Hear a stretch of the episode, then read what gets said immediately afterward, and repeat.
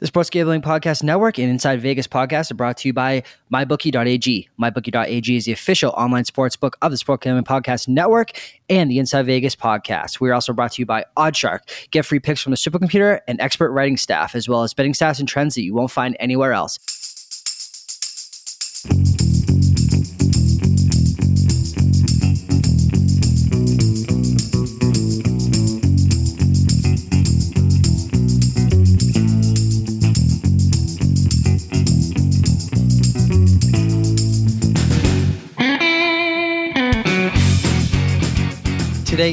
Monday, July 23rd, and welcome into a very special edition of the Inside Vegas podcast. This is the first episode of a concept that everyone at the SGP network has been toying around with doing for a very long time, and that is something of a movie review book club all meshed into one with, of course, the appropriate touch of gambling. So we came up with the Vegas Bookie Club, and that is the first Vegas gambling book review. And, and when I say book, I really mean magazine because who reads books, right? So for this episode and the vo- first volume and first edition, of the review, we chose Phil Steele's 2018 college preview. And if you are anything like me, you do this semi professionally. You know that Phil Steele's 2018 or Phil Steele's college previews in general are the Bible of college football. They are look. His magazine is looked at by odds makers. It is looked at by gamblers and everyone, the committee members. I mean, this is true things here. This is the number one book when it or magazine when it comes to college football handicapping and college football previews and divisions and Heisman's and improved teams and teams on the the rise and teams on the decline and everything and anything in between. And so for this edition we have college, really college sports handicapping expert, uh, specifically college basketball and college football, Jay Krier. Jay Krier, sorry. Jay is one of the most respected minds when it comes to college handicapping, uh, really that I've ever come across. And Jay has done so well uh, handicapping in this space for so long it really just made sense to do this episode with him. And you, you know, if you're listening to this and you followed me for any amount of time, I, have been friends with Jay for a very long time, and it's just it, it, made too much sense to not bring in Jay to do this. So what this concept is and what we did is we broke down basically I'm gonna say page by page, but every pertinent piece of information with page numbers. If you happen to have the Phil Steele 2018 magazine, feel free to follow along. We broke down every take and everything that Phil Steele put in print, and we gave our own opinions on it. Agree, disagree. Is it worth the bet? We gave it you know kind of one thing that phil steele's magazine doesn't do is talk about odds. Phil steele has a handicapping service that he does weekly uh, as well as a podcast but his magazine is more for college football wins and losses you know chances to win such and such whatever the award is uh, or the conference so what me and Jay did is we put our own gambling twist on this. So if Phil Steele said there was a most improved team, we looked at that from a season win total perspective, a conference win total perspective.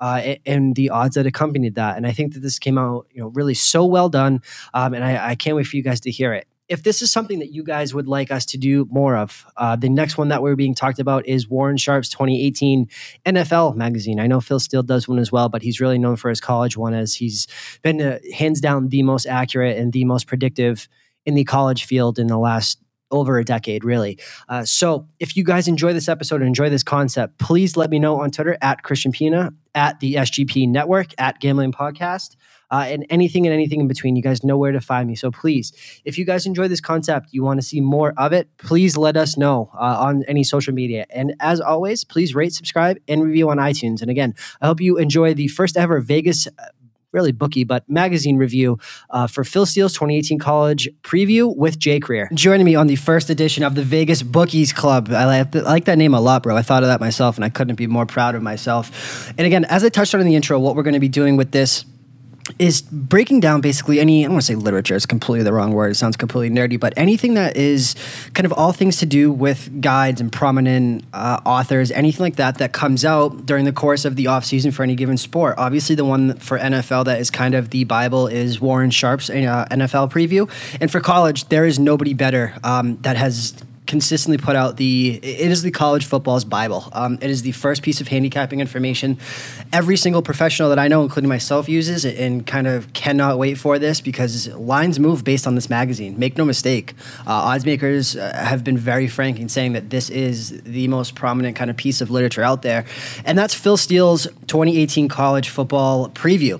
And so joining me to break this down is the one and only jay Krier, and jay is one of the most respected college basketball and college football handicappers out there. Again, on Twitter, at Jay Krier has over 8,000 followers. Has been doing this for, God, it seems like, it feels like we've been doing this, this social media game forever, my friend. But how are you out in Colorado? Things are going good, my man.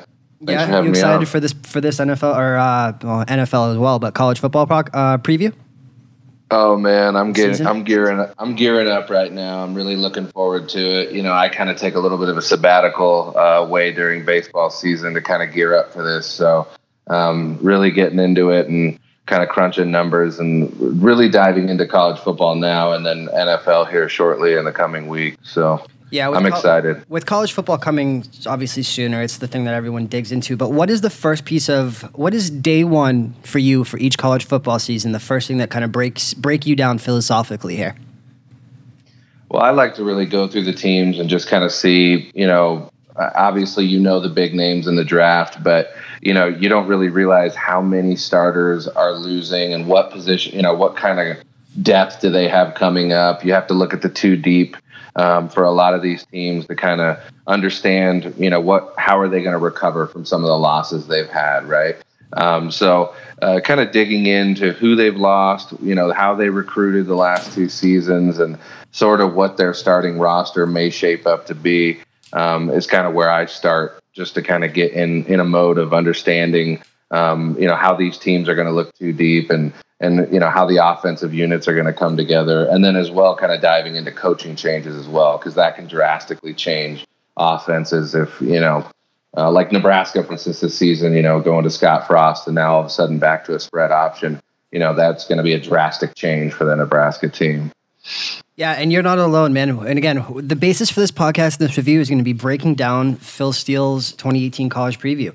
And the first thing that he talks about is uh, basically he has kind of a system that touches on you know the prominence of each program and, and what they lost in the NFL draft. Um, so when we break this down, let's talk about that from the beginning for uh, Phil Steele's magazine and basically who lost what. Now, Alabama lost the most talent according to Phil Steele, then Ohio State, then Georgia NC State. And then there's a pretty big breakdown from that into LSU, Penn State, USC, UCLA, and on down the line there. Uh, so, I mean, just quite frankly, uh, agree, disagree with Alabama losing the most talent, and more so than that. So, again, we'll to the top four for right now Alabama, Ohio State, Georgia, and NC State. NC State kind of doesn't really matter, to be honest. Um, but we'll say, you know, LSU and Penn State in that discussion. Um, um, obviously we'll break this down better or worse, but kind of who lost the most from a talent perspective, and I'll even throw in Oklahoma uh, just because of the loss of Baker Mayfield. Well, uh, you know, obviously Alabama loses just tons of top tier talent every year, but they typically it's just such a heavy, you know, the basically the best recruiting school uh, in D1 football, and they usually have uh, players coming up through the ranks, or they have the number one recruiting class, or at least a top three recruiting class almost every year. So um, it's not a surprise. This, you know, they're typically our number one or number two on this list almost every season, and they're able to kind of reload and rebuild very quickly um, because they have guys waiting in the wings. Sometimes they maybe even have um, just as equally talented players waiting, but um, you know, NC State, I know, you know, kind of on this list is the unusual culprit to be on here, but, you know, they definitely lost a lot, uh, especially on the defensive side. They're only bringing back three defensive starters this season. So, you know, if I have to pick some, one out of uh, the teams that he has on the top, I definitely put them up there. But that's more or less I'm kind of judging on. Um, you know, they don't have the reload uh, quite like Alabama or Georgia may have um, because they just haven't recruited as strong as they have over the last few seasons to kind of replace guys like Bradley Chubb, um, you know, to kind of reload. So they probably be the team I think that you know definitely um, lost the most if you're comparing to the talent that they have coming up.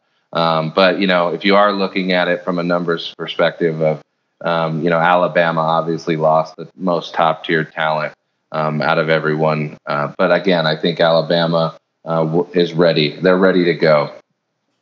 Yeah, and again, they do this every single year. So let's talk about this, maybe not from a whole body of work perspective, but a playmaking perspective. So, which out of, you know, let's say the three quarterbacks, so Darnold, Rosen, uh, Josh Allen, Baker Mayfield, um, and Saquon Barkley, uh, which is the biggest loss, kind of set their program back the most, do you think? Well, I do think uh, Penn State lost a ton offensively. Um, you know, they lost um, 18 touchdowns with Saquon. They also lost DaeSean Hamilton and Gesicki. They lost 18 touchdowns between those two guys receiving. I know they bring back Trace McSorley. He's a Heisman favorite right now. Uh, I think he's going to still have a great year, but you also have to kind of throw in, you know, they have a new offensive coordinator coming in because Joe Moorhead took off. He went to Mississippi State.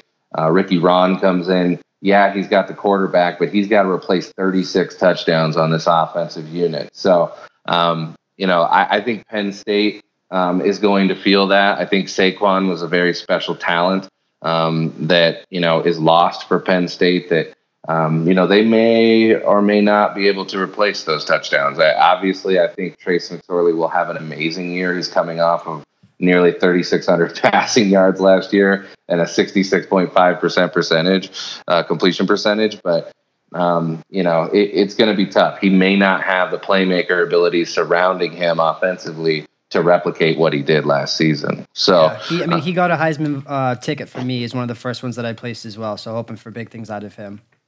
Mm-hmm. Uh, so, okay. Um, Baker Mayfield leaving. Kyler, I believe his name uh, is the new quarterback there. Kyler Fuller, also taken in the first round, but from the Oakland A's of all people. So doesn't really know his future. That system protects their quarterbacks, right? So I don't think that you're going to miss Baker Mayfield outside of kind of the intangibles as much as somebody like a Saquon, stuff like that. USC, USC is also set back a ton there um, in a mm-hmm. growing uh, division, the Pac-12. So you know, time will tell for all this stuff. But to me, and UCLA, UCLA looks like they may be you know a two to three win team in all honesty after losing Rosen, and, and we all know that their their defense is inept. But again, when you touch on losing a guy like Saquon, it, there's I mean that I think he accounted for like seventy, like it was something ridiculous, like sixty percent of, of their yards and touchdowns. So maybe a, a dip in production for sure upcoming from Penn State. So that was last year. Let's look ahead to this year um, and kind of the top draft eligible players uh, that Phil Steele has. Uh, so obviously, quarterback is going to be the thing that dra- that drives everything. And to me, this is one of the weakest quarterback years in the college football ranks that I can really remember. Uh, so ranking down from Phil Steele: Justin Herbert, Oregon, number one; Drew Lock, Missouri, number two; Jarrett Stidham, Auburn, number three; Clayton Thorson, Northwestern, uh, number four; Will Grier, West Virginia uh, Ryan Finley, NC State, and Shea Patterson uh, at Michigan at seven. Out of those, let's say, I mean, you know that college that quarterbacks always go, you know, if not one, top two, three in the draft outside of you know generational defensive talent. Who out of that list has the ability to be able to jump up there and make that? Uh, I mean, because honestly, when you look at these mocks uh, upcoming. Number one, it's going to provide a ton of value if you're somebody like me who kind of looks towards quarterbacks for Heisman's pretty much exclusively, just because it's it's such a quarterback award. Uh, who is kind of you know out of that group? Who can I don't want to say make the next step? Obviously, they're all looking to kind of build uh, build on what they did last year, but who can kind of be that the Baker Mayfield? I mean, really, I mean, Baker Mayfield was ten to one at one point to win the Heisman, and all these quarterbacks are at least north of that. Uh, so between Herbert, uh, Lock, Stidham, Thorson, Grier, Finley, Patterson, Fitzgerald, and I'll even throw Jake Browning at Washington in there. Um, I'm I'm super excited to see what Will Grier can do at West Virginia this yes. season. Um, with David Sills there, I think those two guys just kind of keep uh, building um, on that momentum that they've had. I mean, what a great weapon for him. Um, they've also got um, Gary Jennings coming into a senior season there. So I, I'm really excited to see West Virginia's offense, um, especially with this topic we're talking about. But I know they've had some defensive issues um, over the last few seasons. They've kind of been one of those big over teams. But I'm really excited for Will Grier. Um, I have seen a little bit of momentum. I think uh, most books kind of opened him up. I know like Five Dimes had him like 30 to 1. He's 20 um, to 1 at the Westgate right now. Yeah, he's he's moved up, and I I, I agree with that um, wholeheartedly. I am interested to see what Kyler Murray can do. um, in Oklahoma. I do think that um, that's a pretty good replacement. You know, obviously, I think baseball might be end up being his future, but uh, a pretty great situation that he's walking to in Oklahoma. Um, but uh, you know, I, maybe I, I, don't even know if he'll still had him on there, but Dwayne Haskins um, is another quarterback coming into a great situation. Might even be better than JT Barrett. But, he's number fifteen, um, and again, this is just for draft eligible. We're not we're going to break into Heisman, but he, that's why he's all the way at, at, fifteen. I mean, much like Barrett, his game does not kind of translate to the the NFL level, but he's listed at twenty to one for the Heisman right now as well. Mm-hmm. Yeah, but uh, Will Grier was probably the guy who stands out the most to me that I'm excited to see. Uh, we kind of touched on Trace McSorley already a little bit. Um, and then Jake Fromm. Um, he's another guy that, uh, you know, obviously I think is in a pretty good situation offensively to have an amazing, amazing year. So yeah, I completely agree with you on all those. One I will touch on the, the polarizing one, and again, somebody I've already bet for a Heisman is Shea Patterson of Michigan. Um, the most talent Michigan has had in the quarterback position uh, under Harbaugh, no doubt. Uh, so it's this the thing that's going to be interesting to see if what unfolds is if the system holds him back. If they run the ball thirty, I mean, Michigan has been such a great under team for so long because they just don't have the talent. They run the ball, they play great defense, typical Big Ten school, uh, but they have they have the stud horse there, at, you know, absolutely no doubt. Uh, so it, will be very interesting to see kind of what that um, translates to. And, and, again, at the next level, what do you think of Justin Herbert in Oregon being ranked number one as the, you know, from a draft NFL translation perspective? Yeah, I don't know if I'm really buying into his hype as much um, as some of these other quarterbacks that are on the list. I do think he's obviously in a pretty good situation out in the Pac 12. It's a very offensive driven um, conference uh, where you know he's probably going to put up some pretty impressive numbers this season, but um, he's definitely not a guy that I think I would have at the top of my list for NFL ready quarterbacks. Um, but it is, like you said, probably one of the weaker classes we've seen for QB, um, at least over the last few seasons. And um, you know, I, I think that that list that he's put together is sort of telling of that yeah, uh, it's, situation. It's two completely different things when we talk about Heisman versus translating to the college level. I think that Khalil Tate is a dark horse for the Heisman, but his game will not tra- will not translate. The same thing can be said about Haskins as well that we touched on. Um, Stidham, um, Clayton Thorson, again, c- kind of going down this line. Nick Fitzgerald, Jake Browning, McSorley. Um, I mean, Daniel Jones at 11 from Duke. Um, some guys that you will see a ton about, you know, kind of guys that their game's not going to translate, but they're going to be great college players. Obviously, whoever wins the quarterback uh, battle in Alabama between Tuivasa and Hurts, if Hurts uh, kind of you know rumblings of him wanting to transfer to FAU to be with Kiffin, um, so you never really know what's going to happen there. But the big again, the big thing to keep in mind is is this is draft forecast by Phil Steele, and Heisman is something completely different that we're going to get into. Um, so let's just quickly touch on running backs and wide receivers as the notable skill positions. Who's your favorite out of the running backs? Phil Steele has four. Again, this is draft. Uh, uh, Damien Harris, Alabama, number one. Bryce Love, number two. Benny Snell Jr., absolutely love that kid. Um, David Montgomery of Kentucky. David Montgomery, Iowa State. And Justice Hill, Oklahoma State. Yeah, I'm, i mean, for me, it's Bryce Love. Um, there's a lot. There's a lot to love about Bryce Love. Um, you know, he it, obviously there's been some injury concerns and sort of where his knee is, but I, he's a guy that I think will, will instantly, you know, his game will translate in the next level. Um, I, am not 100% on board with Damien Harris. I, I, I, think, you know, you're just looking at a situation where he really has probably one of the better offensive lines year in and year out, protecting him and, and creating lanes. Um, so I, I, don't know if I'm bought into that, but um, I do think Benny Snell um, sort of ha- is that big body running back who can kind of come in and bowl people over. Um, and, and I, I, think he is he's definitely someone I have high on my list. But uh, for me, it's Bryce Love, then maybe Benny Snell. Um, you know, looking at the list, uh, Myles Gaskin kind of comes to mind too, as just kind of a quick burner type running back who I think is going to be pretty special at the next level. Yeah. So again, we're not going to touch on uh, position by position, obviously. So uh, if we flip back to page eight, it has top eligible players as a whole, top 32. Uh, Nick Bosa, obviously Ohio State. This kid is supposed to be better than his brother as the number one uh, draft ready prospect right now. Obviously, Bosa went that high up in the draft um, to San Diego. Uh, again, all the hype in the world on Bosa. This to me smells like, I mean, knowing what his brother, you know, can do and is doing in this league, this to me with the with the quarterbacks being so watered down, this to me is Bosa's number one pick to lose. Um, it really is.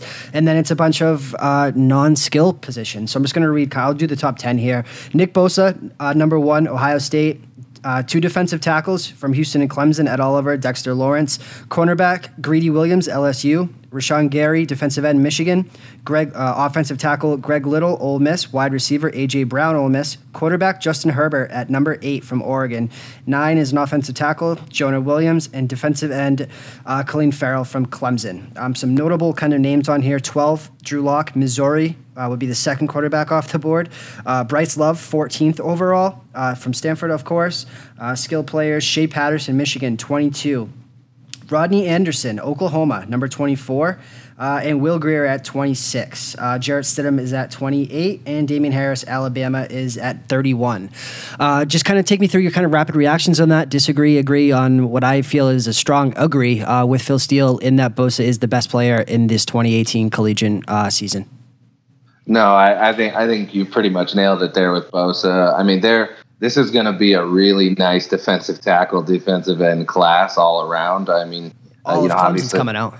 yeah, all of Clemson is coming. Uh, that's a, just an exciting side note there. I'm super pumped to watch that Clemson D line in the ACC this year. But um, you know, Clelin Ferrell, um, it, I think, is going to be an amazing defensive end at the next level. Um, not really sure how Rashan Gary will translate out of Michigan. Um, you know, he he's probably not even the best defensive lineman at Michigan um, with Vinovich. But uh, as far as translation to the next level, um, I'm excited to see Bosa. I'm excited to see Ferrell Um, and, and, Christian Wilkins at defensive tackle. But I think all in all, the defensive ends and the D tackles are kind of what gets me most excited from this draft class. Mm-hmm. Another guy that another guy, um, Noah Fant from Iowa, tight end.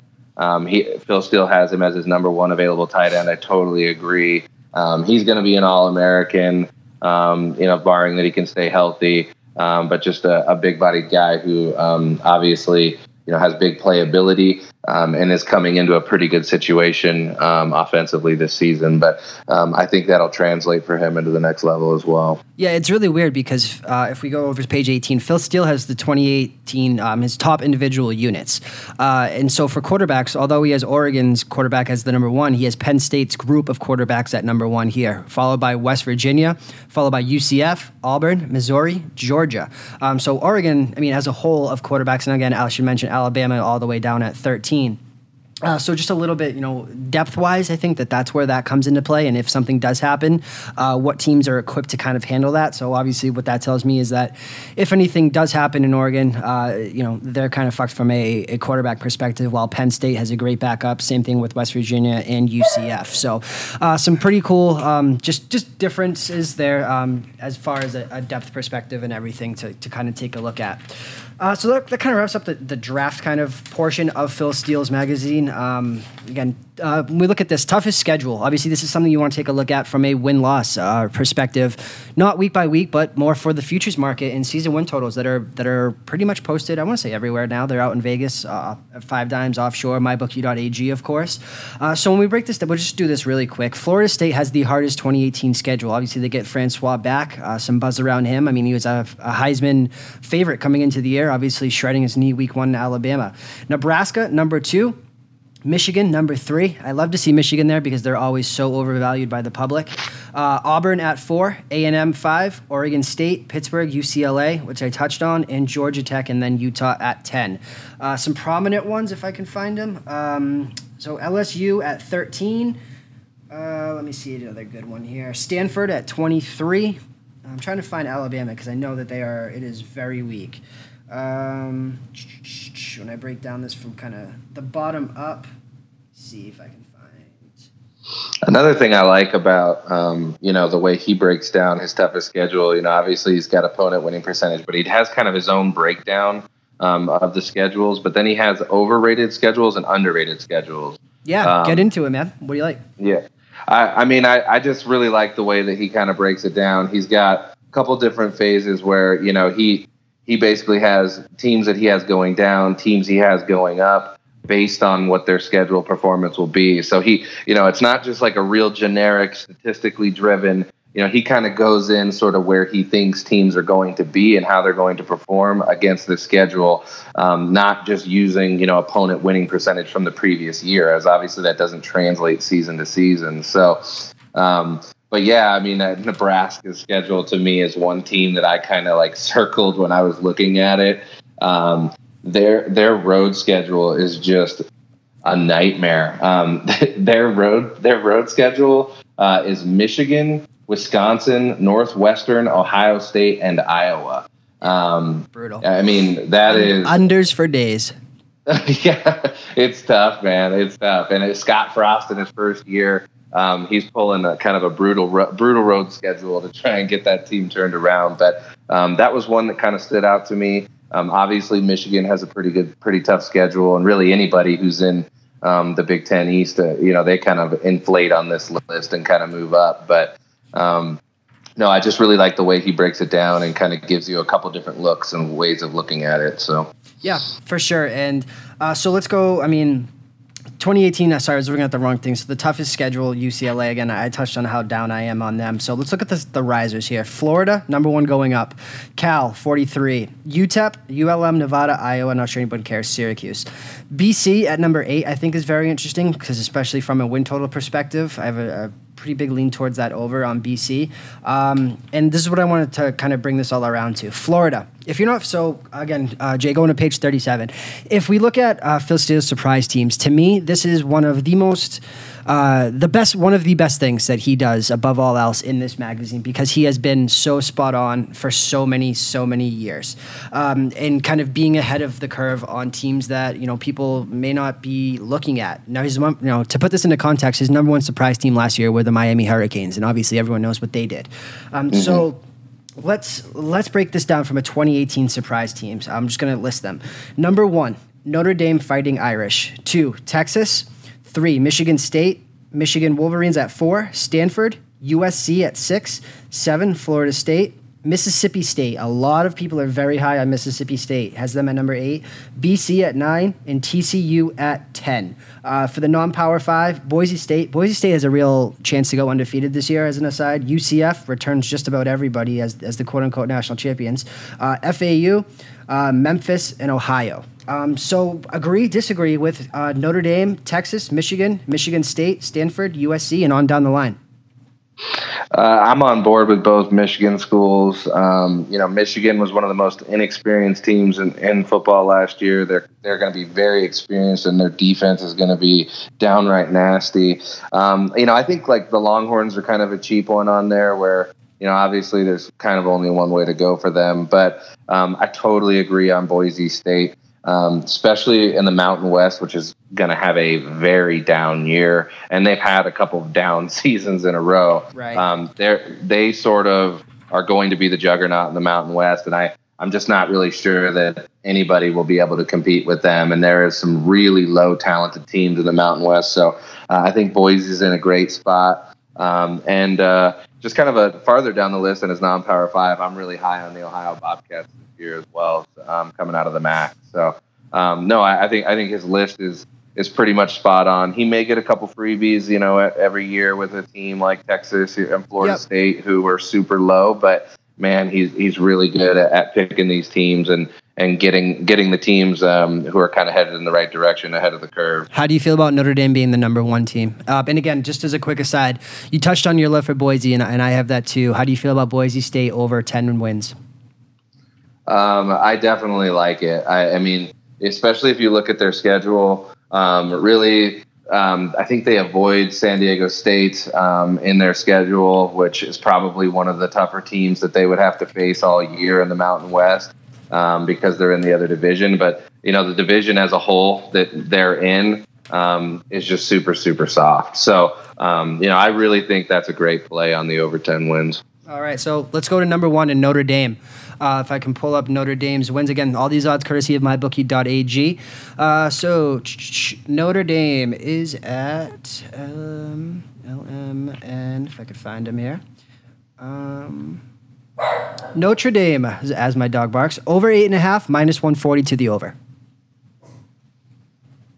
Of, what do you think about that over under? Knowing that they're Phil Steele's number one surprise team, and that has uh, consistently uh, been a pretty good bet to take the over on the the win totals of his number one and number two surprise teams.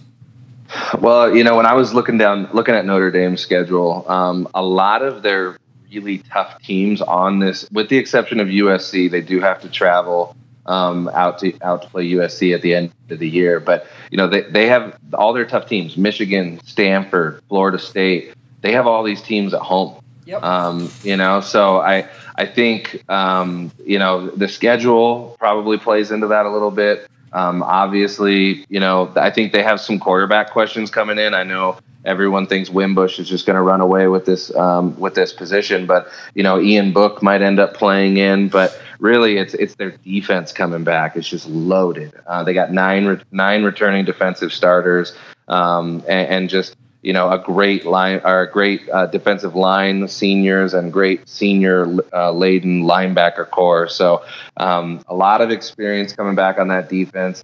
Um, they're definitely probably going to be a defensive first uh, team, but you know, uh, if Wimbush can come in and perform at a high level, I think um, you know they're going to have an amazing year. And I, I definitely think um, you know if you're looking for kind of maybe an over bet, um, this might be the team.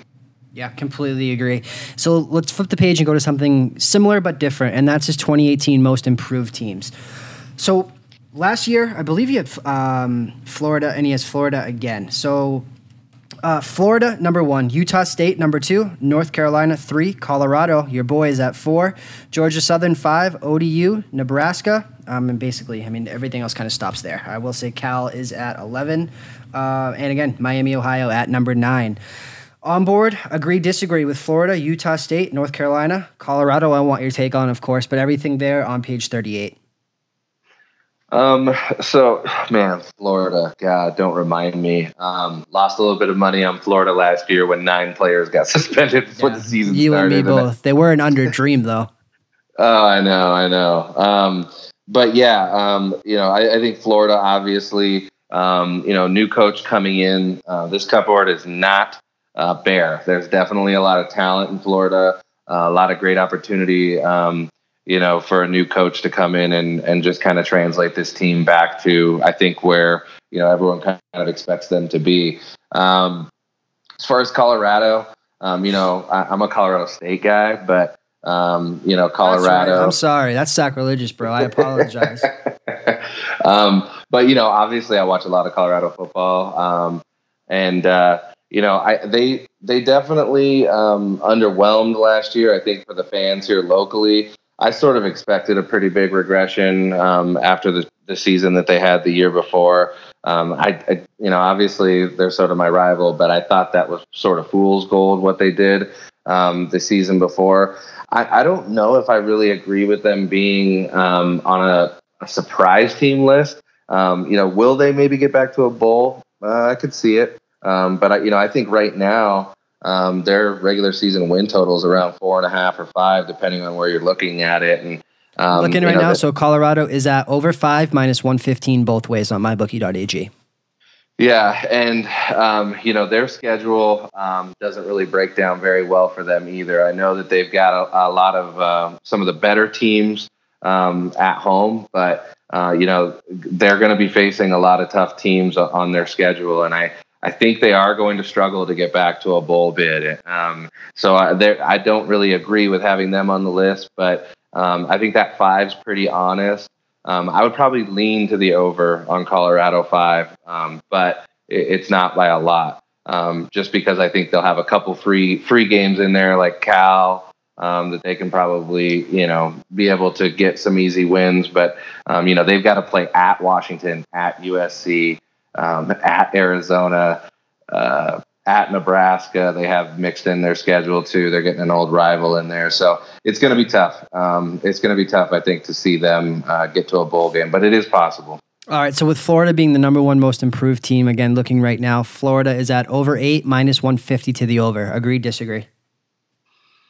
I totally agree. I was super high on them last year. Um, they were one of the futures that I sent out on Twitter um, and obviously got you know pretty hardcore burned on that. But I, yeah. I, had I had a feeling we were headed in that direction when we heard about the suspensions Um, it's tough to handicap eight players getting suspended for credit card fraud, bro. I don't think anyone's going to hold that against you. No, no. Um, but uh, you know, I, I definitely do like that. I mean, looking, you know, comparing it to some of these other teams on this list, um, I think they're well placed at the top, and um, you know, I definitely w- would go on the over with Florida. All right, so let's look at Phil Steele's power rankings. Basically, his top twenty-five. Um, we'll just go through this real quick. Agree, disagree. Again, uh, do you believe in preseason rankings as a whole? Uh, yes, um, yes, and no. I guess you know I. I think it's good to sort of have like a base of like, hey, I think these are where these teams are going to be. But at the same time, I think too many people read into them that that is like the that's the word of God. This team was number one they were number one at the beginning of the year. So, you know, when they lose the first two games of the season, like we can't drop them out of the top 25. No, absolutely drop them out of the top 25. They've lost the first two games of the season. Um, so I, I, I don't know. There's part of me that doesn't even want to see it, but at the same time, um, you know, as a fan looking forward to this season, I like to look at the list and, and sort of, you know, agree, disagree, find my own rankings and kind of move people up. I, am I'm, I'm into having my own power rankings, I guess I would say, yep. um, because I, I'm I'm more apt to, you know, quickly move somebody down the list, especially, um, you know, when they lose maybe a quarterback and. I think sometimes um, the rankings are reluctant to move people out. Happened with Florida State last year without Francois. Yeah, I mean, exactly. Um, you, you could pretty much know at the end of that game that was Florida State's game of the year. You know, it's it's kind of it's kind of setting up a little bit like Auburn, Washington at the beginning of this season, where um, whoever loses that game, they're basically going to be out of the CFB talk, uh, right? I mean, if if Washington loses to Auburn, um, it's going to be really tough. They'll probably have to run the table the rest of the way to be in the CFP. Uh, maybe Auburn, you know, could lose another game in the SEC, but as long as they win the Iron Bowl, they could get back in. Um, but you know, Florida State losing Francois at the beginning of the season, I mean, it was just devastating, and I instantly knew this is going to be a bad year for Florida State. Yeah, completely agree. It ripped their heart out. So let's just go through this. We'll do five at a time. So the top five, uh, via Phil Steele, uh, page thirty-nine: Alabama, Clemson, Ohio State, Georgia, Wisconsin. Agree? Disagree with the top five? Man, it's a pretty solid group there. I mean, obviously, you know, Alabama, Clemson, I have no issues with. Um, Wisconsin's schedule shapes up very well for them to kind of be um, a top five, top ten. As it did last year, that was one of the easiest overs. I think I, to win their, their division in the Big Ten or their conference was literally like minus one forty, which was like whoever hung that line was was drinking something that day. It was an absolute gift. Um, yeah, I mean, Wisconsin's running back maybe the best player, uh, position player um, in this draft on on the offensive side. Um, again, I just I have a hard time buying into Wisconsin as I do every year. Uh, Clemson and Alabama one two. Let's, let's kind of stick there right now because that's what we do know.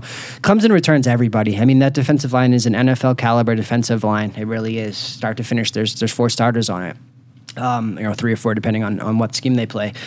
Um, Alabama, Phil Steele has Alabama essentially going undefeated the whole year, um, and you know we're going to break into what the uh, his top four for the college football playoff are. Um, but spoiler, it's Clemson and Alabama and a couple other teams. But so Alabama, Clemson, and Ohio State. Let's do the top three there. Georgia the four, um, and again Wisconsin the five. Um, who is again? I, I, know this is hard to kind of put you on the spot there, but who is kind of best positioned, either schedule wise, talent wise, whatever the case may be, to make that deep run, um, or all five of them.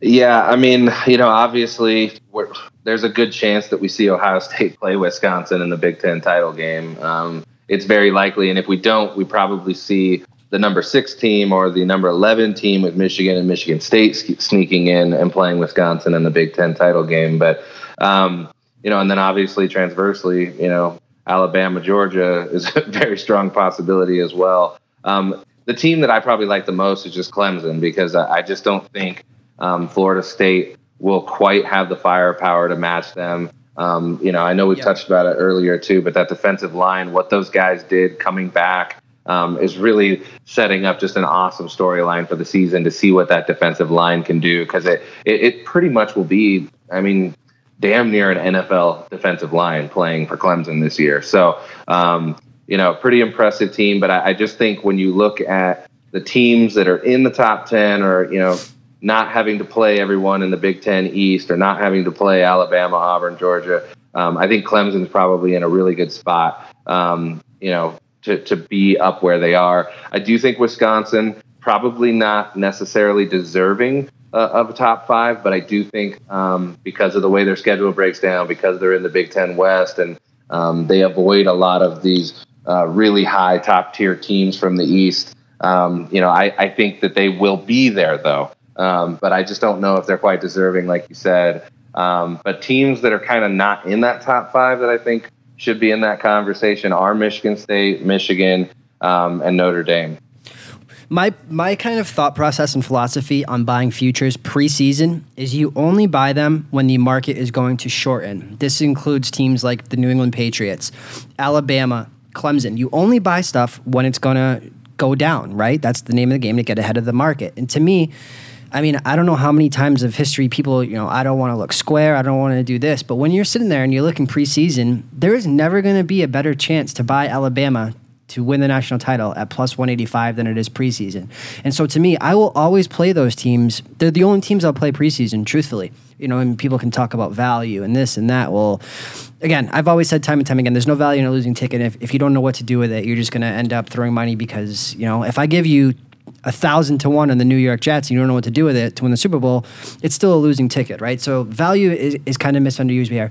But to me, the two best bets out of the top five right now, because they're going to shorten, is Clemson at plus 475 and Alabama at plus 185 to get, I mean, you're going to have plus money on the number one and two seeds going into to the year. Um, and I think that they're going to stay there pretty much all season. Um, so would you agree with buying early on Alabama at plus 185 and Clemson at plus 475 out of that group?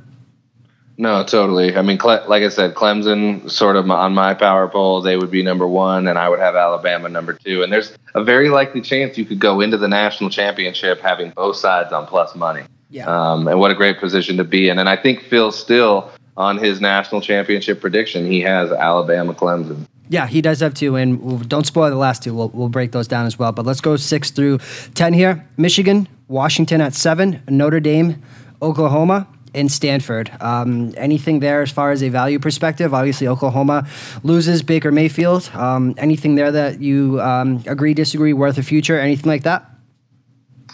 Um, no, uh, you know, I, I really do like the Michigan schools, uh, both of them. I think, um, you know, it's going to be a dogfight in that Big Ten East, um, but uh, you know, I, I, do like both those schools, kind of where they're at. Um, Washington, you know, I, man, Browning's going to have an amazing year. Um, he's got so many studs coming back and playing with him this year. But, um, you know, Washington does have a little bit of a tougher schedule. They have to play Auburn in Atlanta at the beginning of the season. I think um, you buy a Washington ticket if you want to after that game. And I know they're 18 to 1 right now.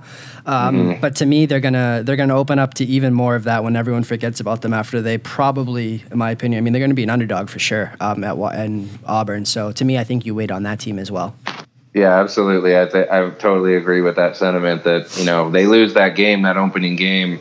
You know, maybe you start looking at New Year's Six bowl futures or yeah. um, you know any other future because people you know may just write them off, especially if they don't show up in that game and maybe they lose by double digits or you know they lose by a handful of touchdowns.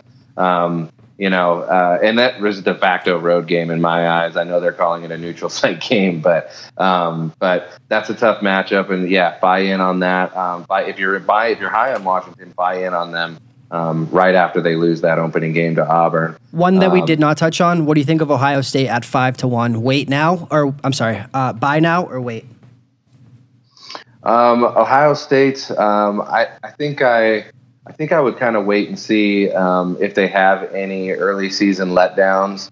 Um, I know they're playing TCU. Um, you know, if you're really, really high on Ohio State, maybe get a little piece of it now. Um, but I would be interested to see what happens with that TCU game. It's in Arlington.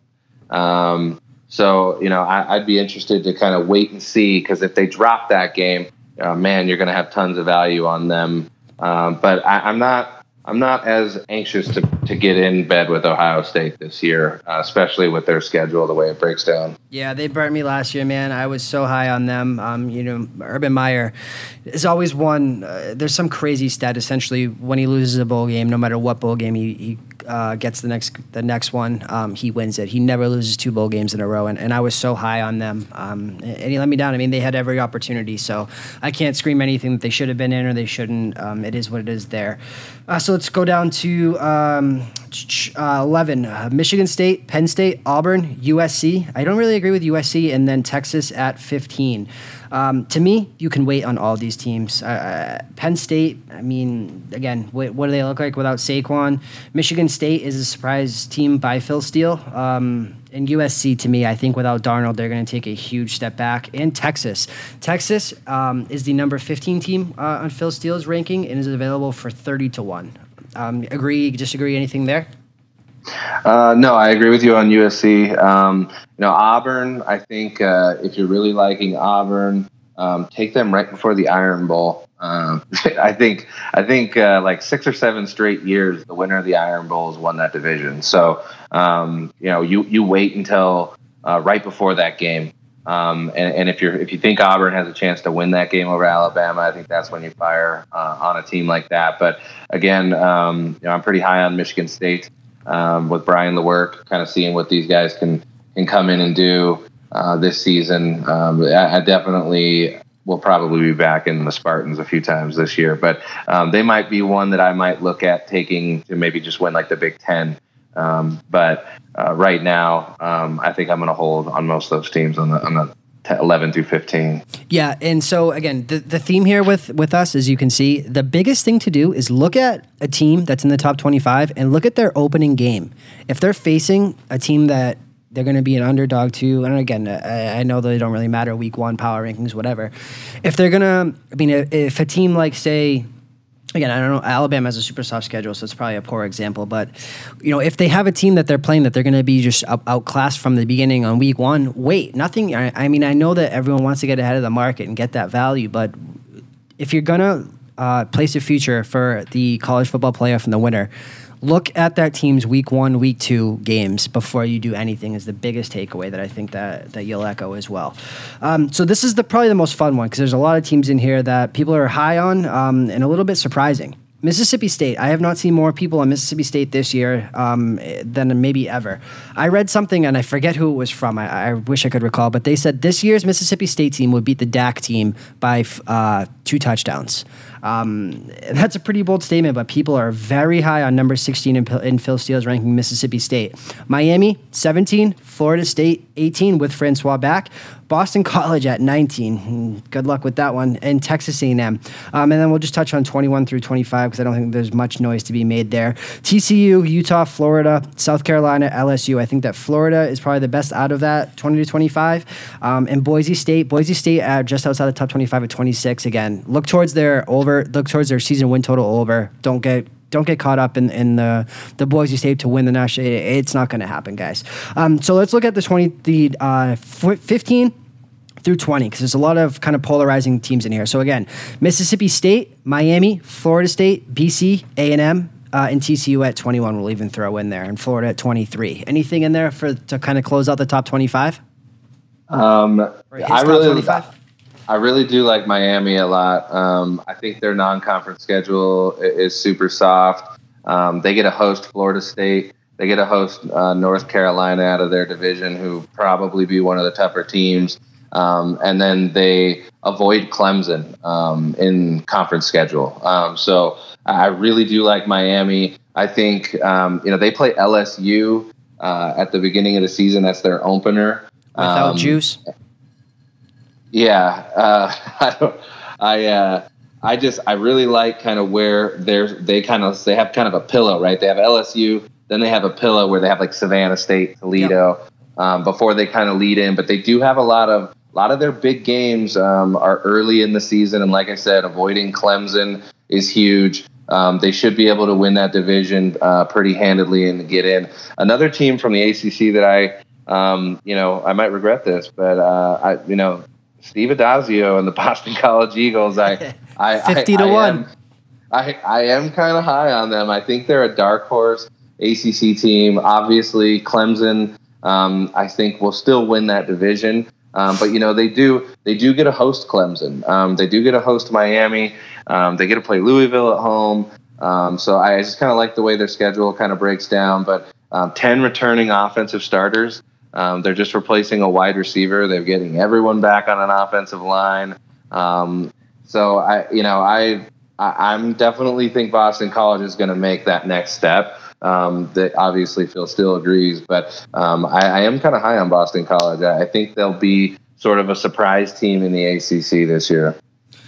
Absolutely. And we're going to break down kind of the best bets uh, for each conference, um, as well as the final two segments, which will be Phil Steele's college football playoff and, of course, the Heisman. I mean, there, there's no chance we're going to go through every one of these, um, his teams, everything like that. Um, so before we do that, the Inside Vegas podcast and the Sports Gambling Podcast Network is brought to you by MyBookie.ag. MyBookie.ag is the official online sports book of the Inside Vegas podcast and the Sports Gambling Podcast Network.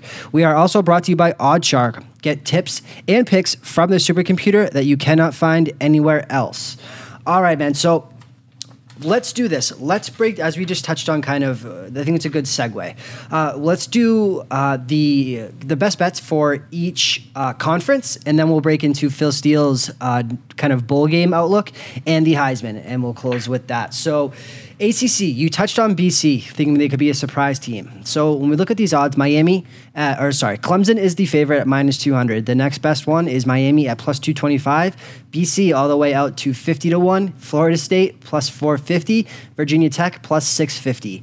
Um, and on down the line there. Um, again, uh, takes a lot of hedging to kind of make a profit doing that with those the, the other teams mentioned. So, is it lay the chalk with Clemson? Do you think that Miami has some value at plus two twenty five? And again, I'm not telling you to you know teach everyone about hedging this or that for kind of the the uninformed bettor.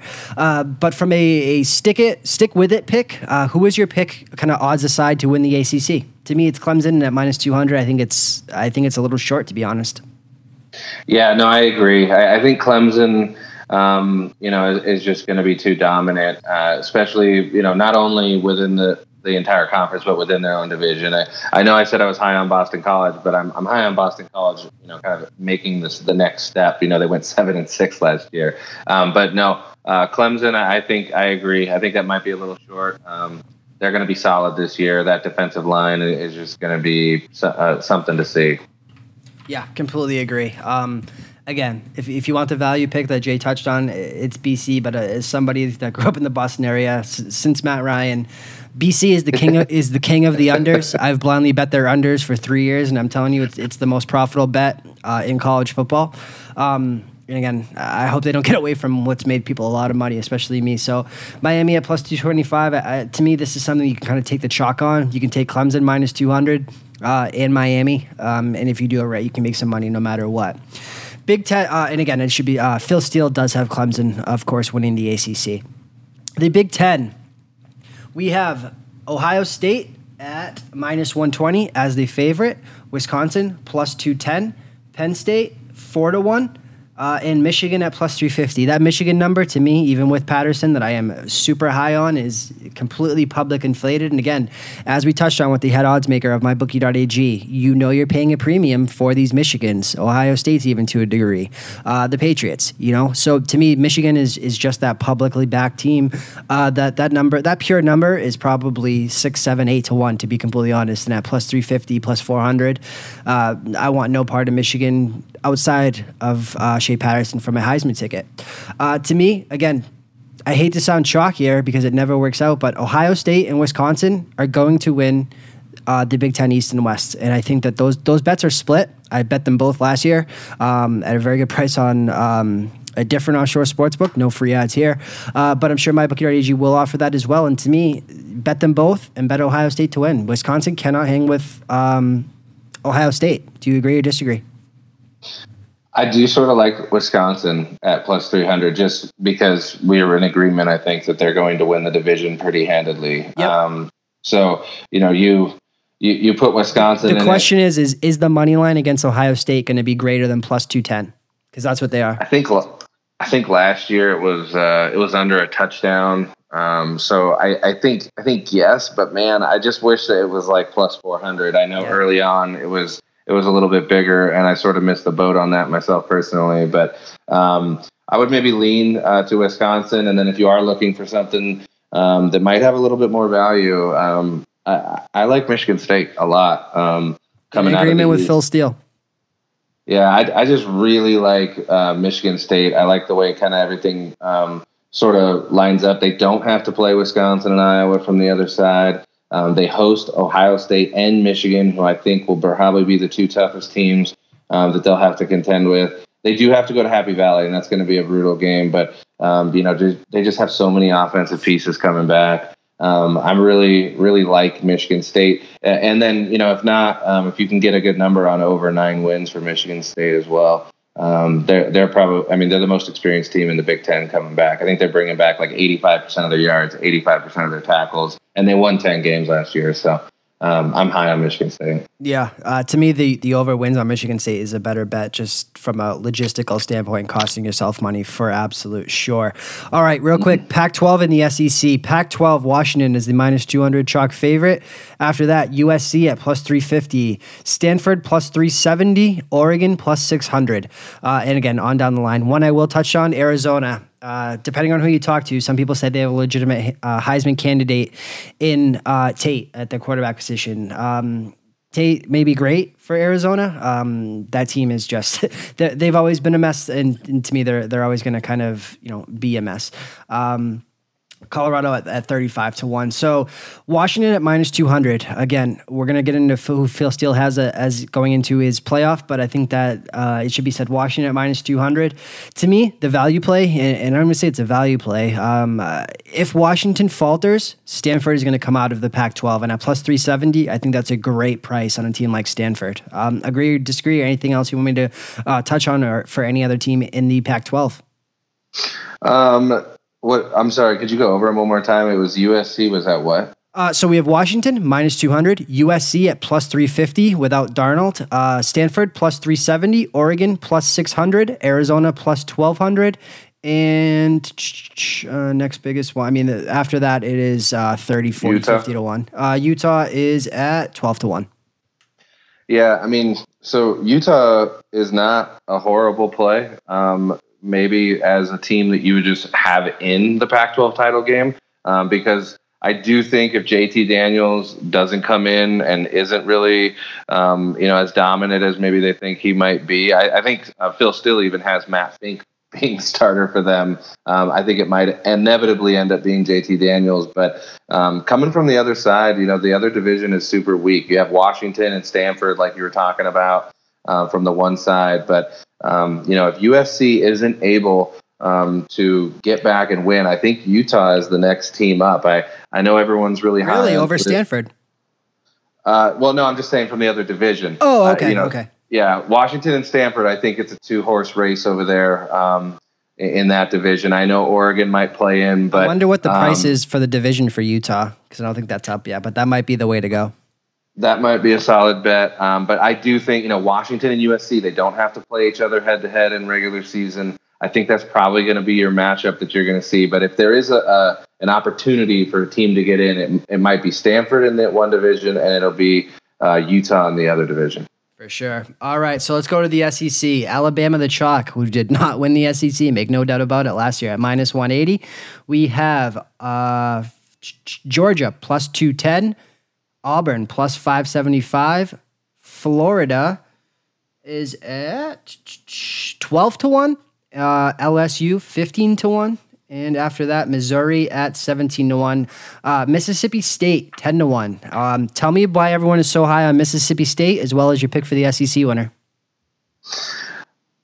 Um, you know, I, I've got I've got to say it's Alabama. Um, I, again, I talked about this earlier. That Iron Bowl is sort of everything um, for the SEC um, division on on Alabama side. But um, you know, I, I think I, I just don't really. I'm not buying into the Georgia hype um, as much. I know Fromm's probably going to have an amazing year, um, but I, I'm just not really fully bought into Georgia, and I think.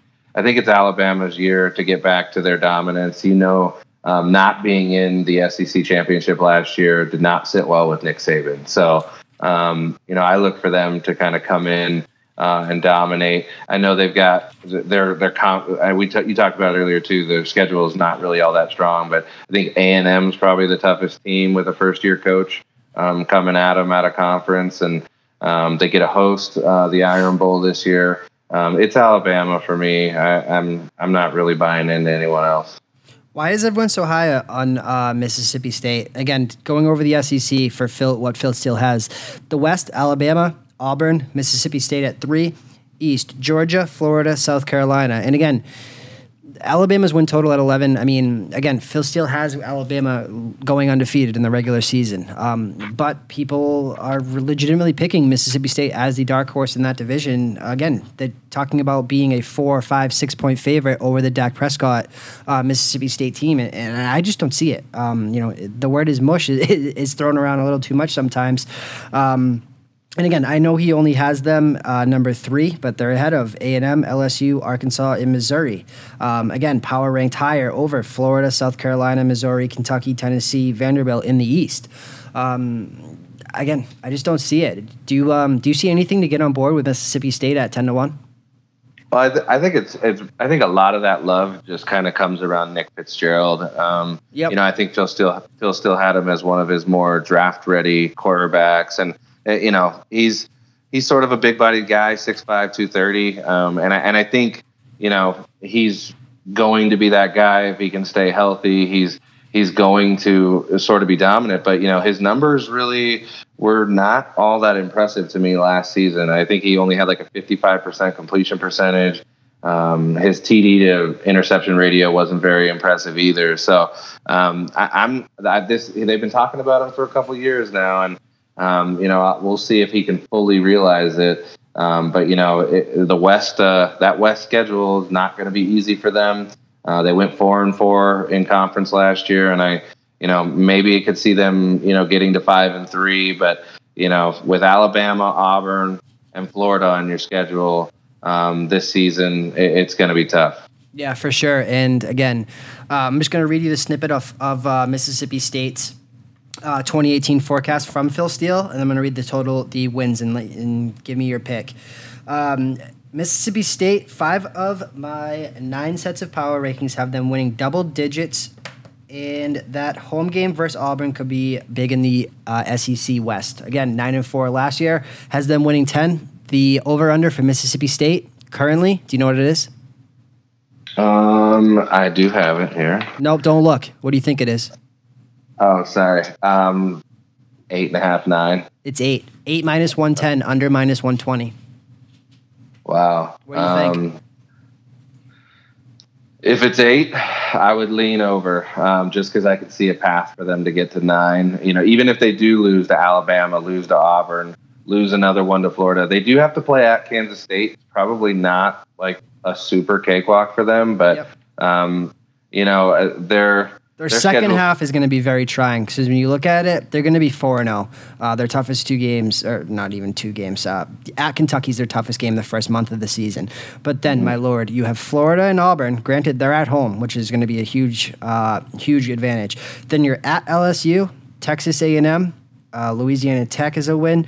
At Alabama, Arkansas, and at Mississippi on the road. Um, so you could be thinking you're you're sitting pretty. You know, again, if prop swap is available to you in your state, I think that once they you get that four and zero, oh, you may be able to sell that over eight minus one ten for a slight profit. Maybe the best way to go there um, and kind of sell high on Mississippi State.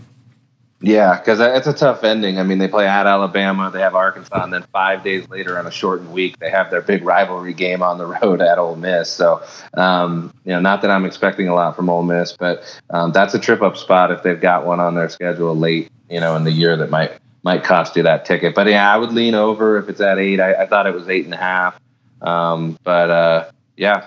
All right. So who's your pick in the SEC?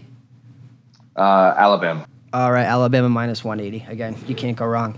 All right, man, last two segments. Let's do this. Phil Steele's college football playoff. And when we touch on this, when we talk about how uh, how right, for lack of a better term, and how accurate Phil Steele has been, um, it's out of this world the last 10 years, and, and 10 years plus, over a decade. Uh, so let's just get into it, man. Number one, Alabama has going up against number four, Washington. On the other side, number two, Clemson, up against number three, Ohio State. Agree, disagree? This yeah, is page 44 as well, Jay.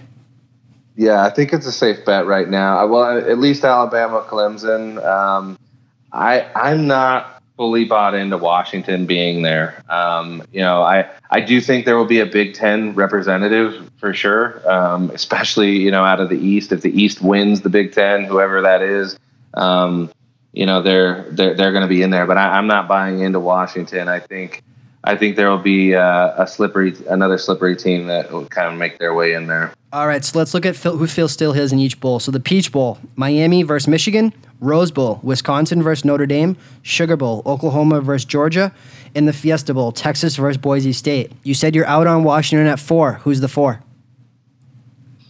Well, I mean, you know, you know, if Clemson's in and they beat Miami, they won't they won't make it in because you can't lose your you can't lose a conference game there unless you somehow are undefeated. Um, unless you're Alabama. That. Yeah, exactly. Um, but uh, you know, I I, know we talked a little bit about this, um, and I don't think that their their schedule will warrant this. But a team like Boise State running the table um, could possibly be a dark horse to get in there. But um, realistically, it'll probably end up being a Big Twelve team like Oklahoma, or maybe an independent like Notre Dame. Yeah, I mean, I'm torn on that four team. That four team. I think that Ohio State, Clemson, and Alabama are very good bets. And I'm not going to sit here to tell you to, to dilute your profit and bet all of them. I think the thing that makes the most sense is take early, take Clemson, take Alabama, again, at the prices uh, that we said, plus 180 and plus 475, again, courtesy of mybookie.ag. Um, and three and four, I think you can let them play out. I think that Ohio State may shorten a little, but I think that Ohio State is going to lose a game um, during the regular season. Um, and again, mm-hmm. I'm, I'm, just not sold on Washington. Wisconsin again, the same thing. Uh, that's a lot of Big Ten coming in there. Miami, you touched on the, the issues there. That leads you to have to believe in a team like Oklahoma uh, without um, Baker Mayfield, even though I do think that um, their, his replacement is going to be good. That leads you to have to believe in Georgia, who would not win the SEC, uh, or getting behind a team like Texas. Uh, so, you know, the four is going to be someone that I don't think that any of us saw coming. So hey, all the power to Boise State. All right, Jay. Lastly, let's wrap this up with uh, wrap this up with every with what everyone wants to know, and that's Heisman. It's a weird year for the Heisman. I am somebody that pretty much exclusively just bets quarterbacks. It's just proven to be profitable. Uh, again, there, there's no way around it. Uh, having Baker Mayfield at ten to one last year was, you know, one of my top bets. Um, you know, at the time, um, and it's just, uh, you know, I mean, God, Desmond Howard and who you know Ron Dayne over the years. Um, you know Derrick Henry. It, it's few and far between, but people remember when they're not quarterbacks. Uh, is this the year for a defensive player like a Nick Bosa or what? So to break this down, let's go to Phil Steele's 2018 favorites. And again, historically, nobody's close to picking these as accurately as him. Of course, he did have Baker Mayfield um, on there last year. Did not have him winning, but I believe he was like three or four on there. So um, let me pull up the Heisman rankings right now. So he has Jonathan Taylor, number one, and this is uh, the last page, Jay, uh, th- uh, 352. So I'm going to pull this up with uh, what is live at the Westgate right now. So Bryce Love is plus 600. Let me, I'll show you to do this. Let's do Phil Steele first, and then I'll tell you what the odds are. Jonathan Taylor, number one. Uh, Phil Steele has. Bryce Love, number two. Shea Patterson, number three. Trace McSorley, four. Jake Browning, five. Nick Fitzgerald, six. AJ Dillon, Boston College love out there at 25 to 1 at seven. Will Grier at eight. Jo- uh, Justin Herbert, uh, Oregon's quarterback at nine, and Tay Tagovailoa, Alabama, and again Khalil Tate, as I touched on, at fourteen to one in Arizona. Uh, so, talk to me about who you like or do not like on this list, and I'll give you the updated uh, price via the Westgate uh, right now. Um, I think if you're looking at running back, I think those top two guys that he has are, are obviously the, the two running backs that I would put extremely high. Who do you like um, more, Love or Taylor? And I'm going to tell you, I'm going to say this to say this because he has Jonathan Taylor first, and Taylor is over two dollars higher than Bryce Love. Bryce Love currently at the Westgate plus six hundred, Jonathan Taylor plus eight hundred.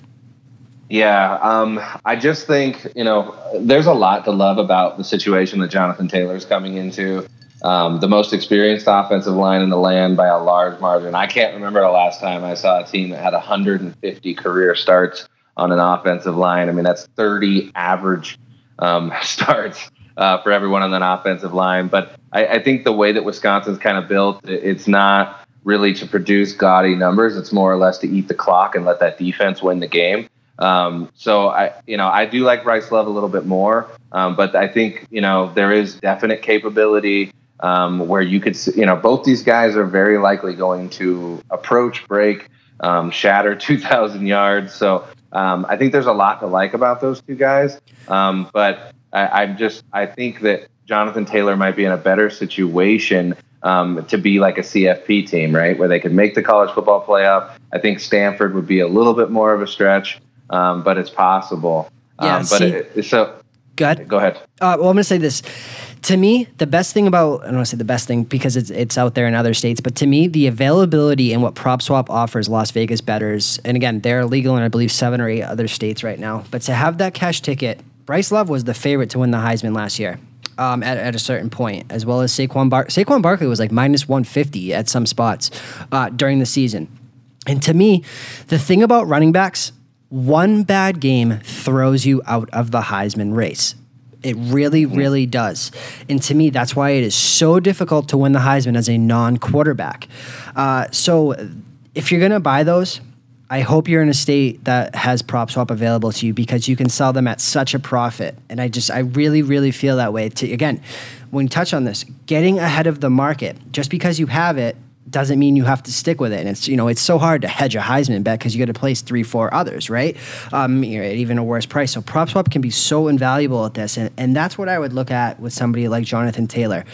A very soft opening schedule, very very soft. I think that those odds could go down, and that's when you could make a play to sell that ticket because again, it is so hard to go wire to wire as a Heisman favorite. And again, favorites used loosely here. Um, it's a kind of a unique year that a running back is the favorite at plus six hundred with Bryce Love.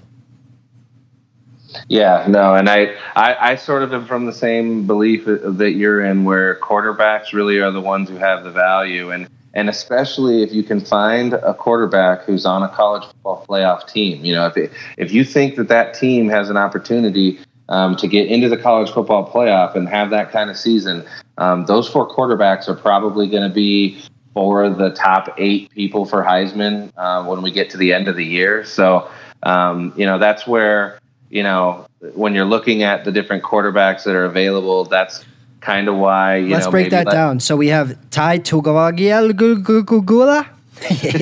I can never pronounce him. Uh, he is the favorite at plus 400, which I think off of a half game sample size is absolutely ridiculous. Absurd. That is absurd. Yeah. Uh, so then we have Kelly Bryant of Clemson, 40 to 1, I think makes a lot of sense. Uh, Jake Browning, 20 to 1. And again, if you're going off of uh, Phil Steele at J.K. Dobbins, twenty to one. Um, and again, we touched on who we're high on, so let's let's break that down, right? Shea Patterson, twenty to one. Trace McSorley, fifteen to one, and Will Grier, twenty to one. Out of the quarterbacks, who would you look at to place a Heisman ticket on? Um, you know, I, I I kind of am like leaning towards Jake Browning just because I think he has so many offensive weapons around him. Um, the Pac-12 is kind of setting up where I don't really think there's going to be a, a, ton of teams, um, you know, from the Pac-12 sort of making that step for the CFP.